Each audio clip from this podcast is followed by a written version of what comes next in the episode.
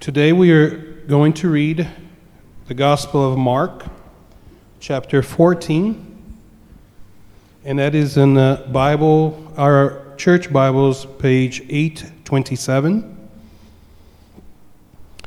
And that is chapter 14, starts in, starting in verse 32 through verse 52.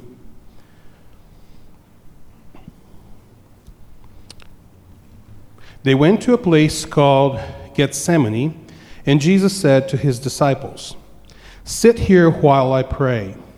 He took Peter, James, and John along with him, and he began to be deeply distressed and troubled. My soul is overwhelmed with sorrow to the point of death, he said to them. Stay here and keep watch. Going a little farther, he fell to the ground and prayed that if possible the hour might pass from him. Abba, Father, he said, everything is possible for you. Take this cup from me, yet not what I will, but what you will. Then he returned to his disciples and found them sleeping. Simon, he said to Peter, Are you asleep? Couldn't you keep watch for one hour? Watch and pray so that you will not fall into temptation. The spirit is willing, but the flesh is weak. Once more he went away and prayed the same thing. When he came back, he again found them sleeping, because their eyes were heavy. They did not know what to say to him. Returning the third time, he said to them, Are you still sleeping and resting? Enough. The hour has come. Look, the Son of Man is delivered into the hands of sinners. Rise, let us go. Here comes the betrayer. Just as he was speaking, Judas, one of the twelve, appeared. With him, a crowd armed with swords and clubs, sent from the chief priests, the teachers of the law, and the elders. Now, the betrayer had arranged a signal with them The one I kiss is the man. Arrest him and lead him away under guard. Going at once to Jesus, Judas said, Rabbi, and kissed him. The men seized Jesus and arrested him. Then one of those standing near drew his sword and struck the servant of the high priest, cutting off his ear. Am I leading a rebellion? said Jesus. That you have come out with swords and clubs to capture me?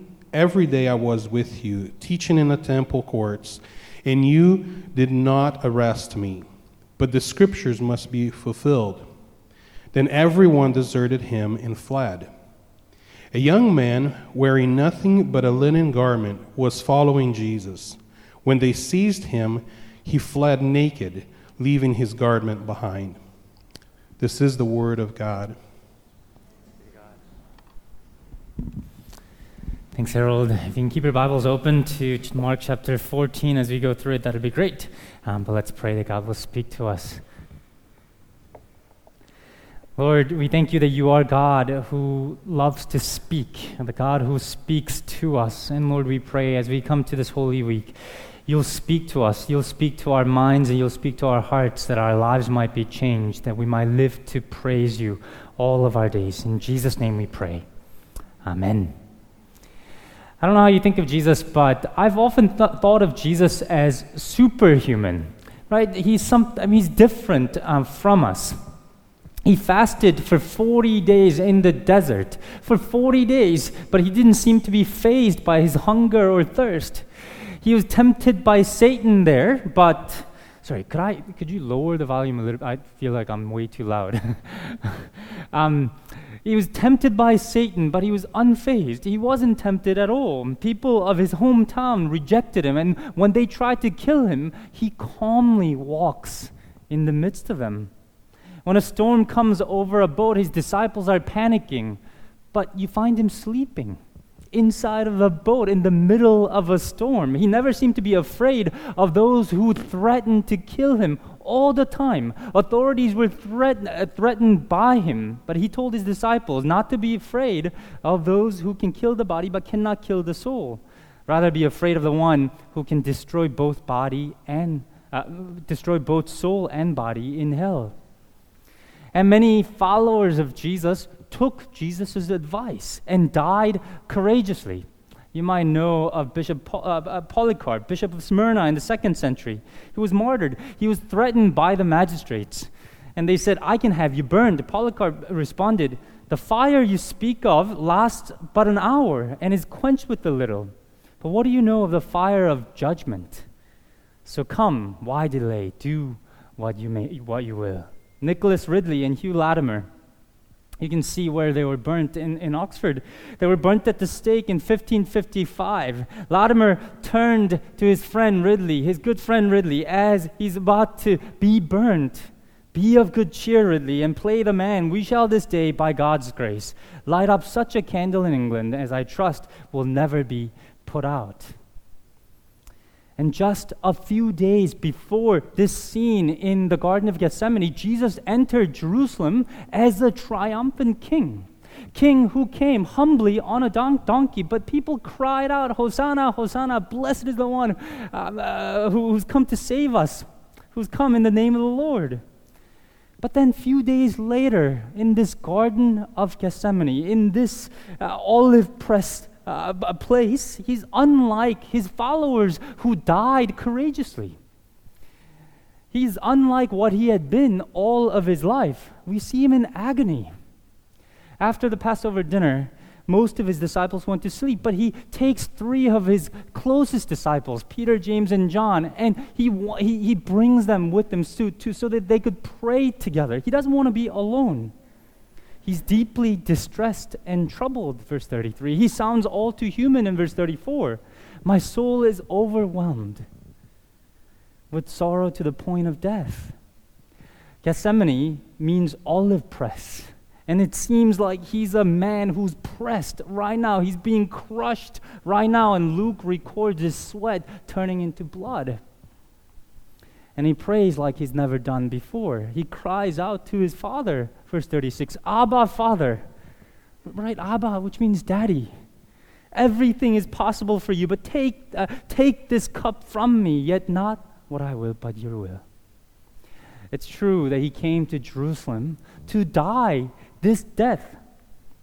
But now that the time is imminent, Jesus prays, if there is any other way, let that be. Why is this? Why is, uh, why is it that Jesus is facing his death? It seems to us perhaps less bravely than his followers. There's no evidence that he lacked courage, that he was an emotionally fragile person. He faced all these other things with such bravery. The only reason it has to be is that he's about to suffer something that no one else in the history of the world has suffered and will suffer. He's about to drink the cup. Oh, what is this cup that he wants to pass? Well, that image of the cup comes from the Old Testament. It often describes a cup of God's wrath. God's wrath, the cup of God's judgment.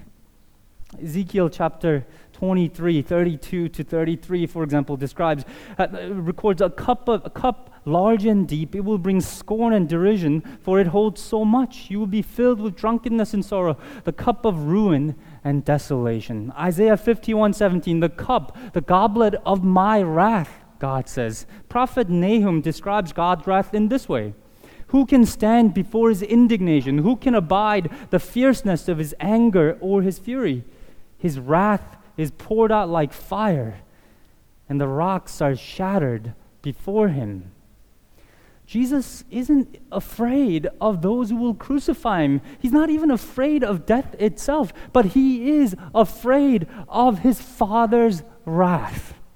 The righteous anger against humanity's sins, which will now find its laser focus on him. He will drink this cup he will face the sin's penalty of hell for us. And he will be tortured physically, and you'll hear of it. Socially and psychologically, he was whipped up to the point of exhaustion.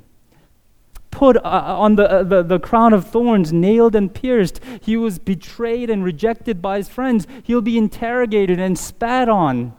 and derided, then he will suffer the thing that none of us, hopefully, here will suffer. God, whom he called Abba, Daddy, on the cross, he says, My God, my God. And he'll be rejected by God himself. Why have you forsaken me? He'll be separated from God, with whom he has eternally been at one. This is how Scottish pastor Robert McCheyne put it. He was without any comforts of God, no feeling that God loved him. God was his sun before, now the sun became darkness. He was without God. He was as if he had no God. All that God had been to him before was taken from him now. He had the feeling of being utterly condemned, as when the judge says, Depart from me, ye cursed, from the presence of the Lord and from the glory of his power. He felt that God said the same to him. Ah, that is the hell that Christ suffered. I don't know what kind of thing that you are going through as we enter the Holy Week. Whatever it is, friends, Jesus knows what you are going through. Jesus knows the pain of death. Jesus knows what it means to suffer physically, what it may, means to suffer um, in, bod, in body. He knows what it means to be rejected. He knows what it means to be lonely. He knows what it means to be separated from God. He knows you. He knows your pain. That's the, that's the Messiah that we have. That's the high priest who pleads for us before God, one who knows you and what you are going through today.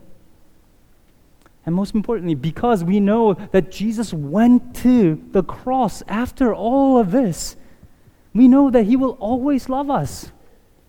We can't wear out God's love for us. We can't wear out His love for us, no matter how you, sinful you feel today. No matter what you have done, God will not abandon you. God wants to know, God wants you to know that He loves you no matter what you have done. God who went to the cross, went to hell for us, will not abandon you now. Nothing can separate us from his love. And think of his love. Think of what he has done, for whom he has done this. For his loyal followers? No, not really. For weak and wicked humanity, right? We have seen his disciples disappoint him again and again, and we see him disappointing, um, we see them disappointing Jesus again in the Garden of Gethsemane.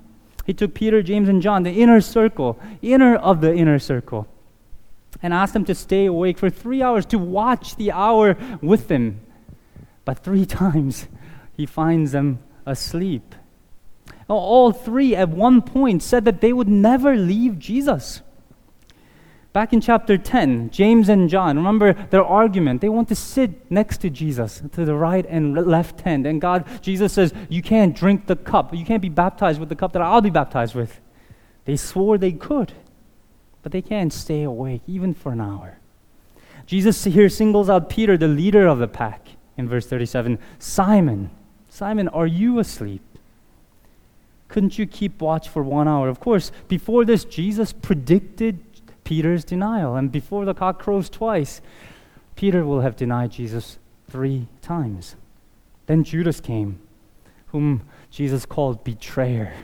And he has the gumption to kiss Jesus as he betrays him.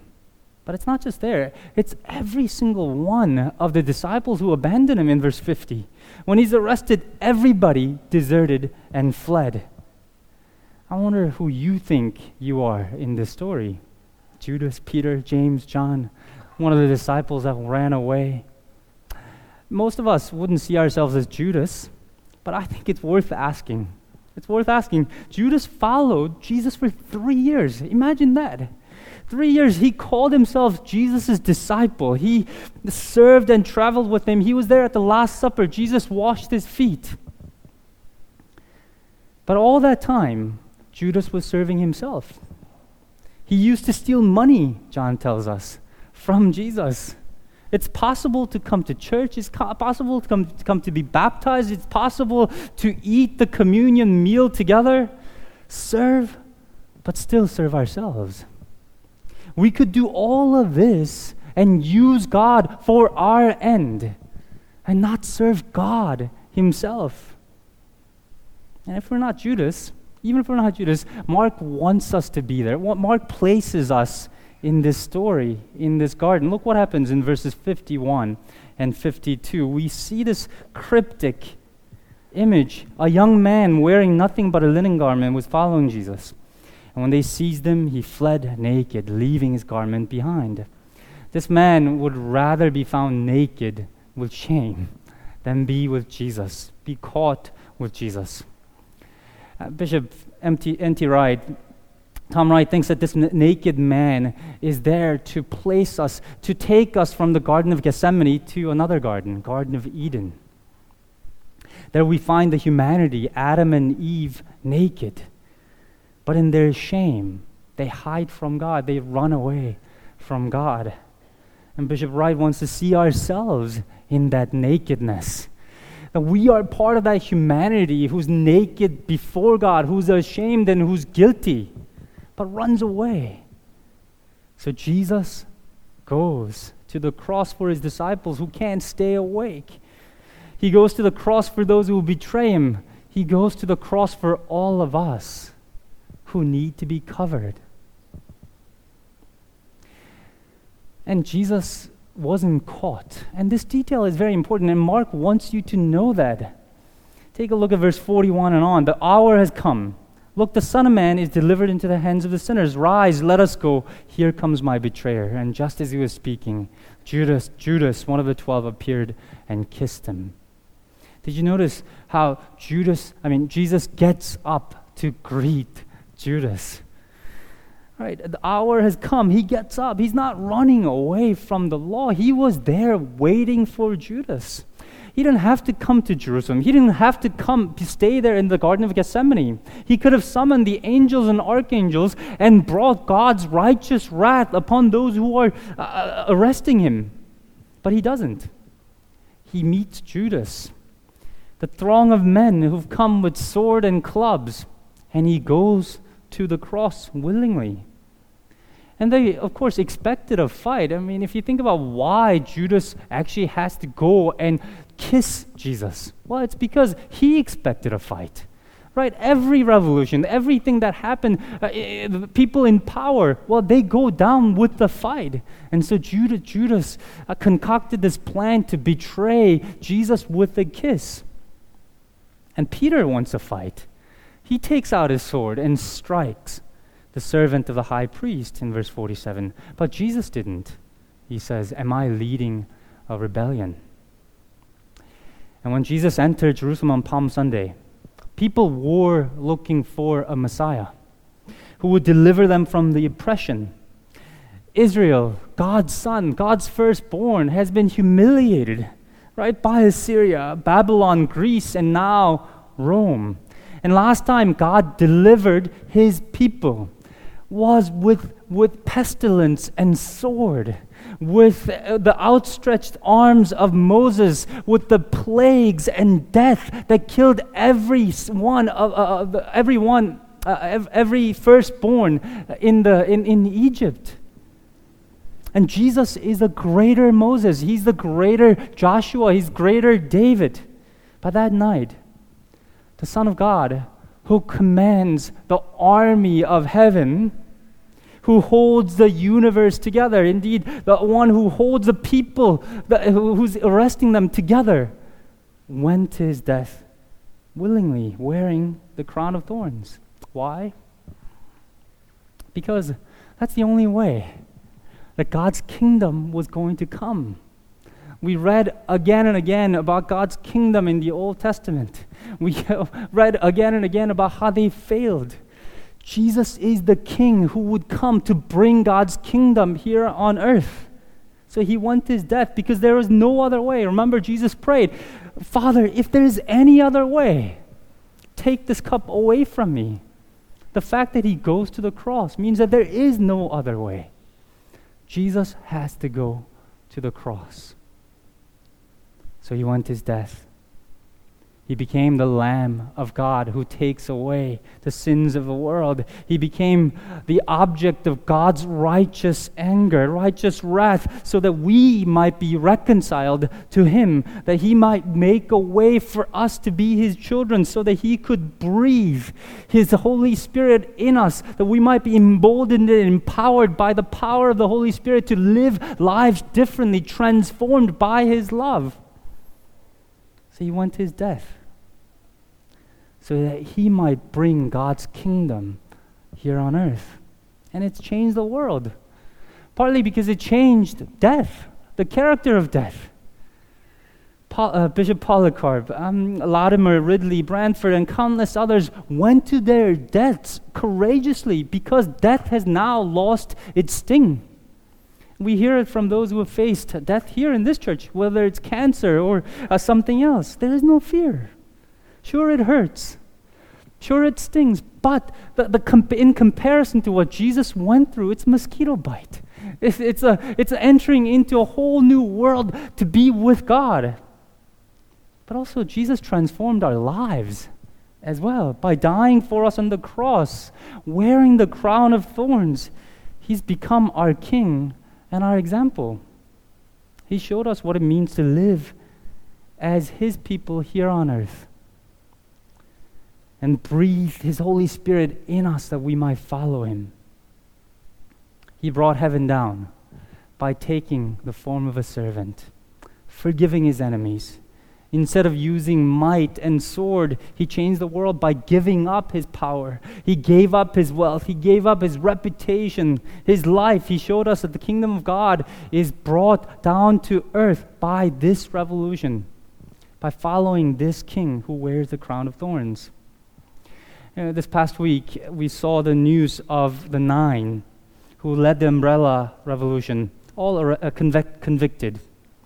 Leading up to this Palm Sunday, I thought about what, does, what would Jesus say about this? What, w- what would Jesus say about uh, umbrella movement or the revolutions that are happening around the world? And I think in some ways, Jesus would uh, anger uh, or disappoint both sides. Because China will not find the church bowing down to it as the final authority. It will not. Christians do not fear those who can kill the body but cannot kill our souls. We do not bow to money or power. Nations will always, nations everywhere will always find a group of people whose final authority is this king, this Messiah who wears the crown of thorns.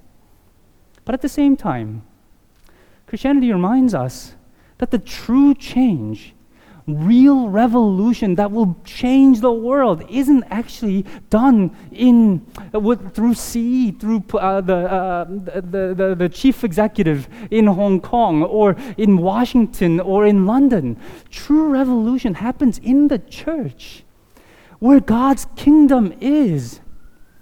God's kingdom will not come when we have truly a democratic process or free press or free judges. Kingdom of God comes as the church who are reconciled to God and transformed by his power, by, by Christ's love. When we go out emboldened and empowered by the Spirit to bear witness to its head and follow the path of this king, the path of sacrifice service, and love. On the Palm Sunday 2,000 years ago, Jesus entered Jerusalem as our king. And he started this revolution by bringing heaven down to earth. That's the real revolution that we should be devoting ourselves to. So, friends, I hope as you go out, you will follow this king and none other. In this world where retaliation is the norm, I hope you'll go and forgive. Where wielding power is the norm, I hope you'll go out and serve. In a city where money is the king, we will be generous and give away our money. When violence is expected, turn the other cheek. And love when we are transformed, the world will be transformed. The revolution has started, and He started it 2,000 years ago. And for those of you who don't yet know Jesus as your King, I want to say He died for you as well. He loves you. Do you know love like this? Because you're made for love like this. Give your life to this King who has given everything for you. Let's pray.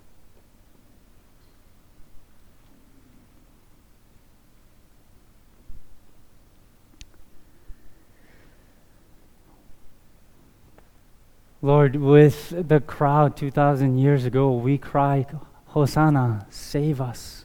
Blessed is the one who comes in the name of the Lord. And we thank you for sending your Son, Jesus, as our Messiah.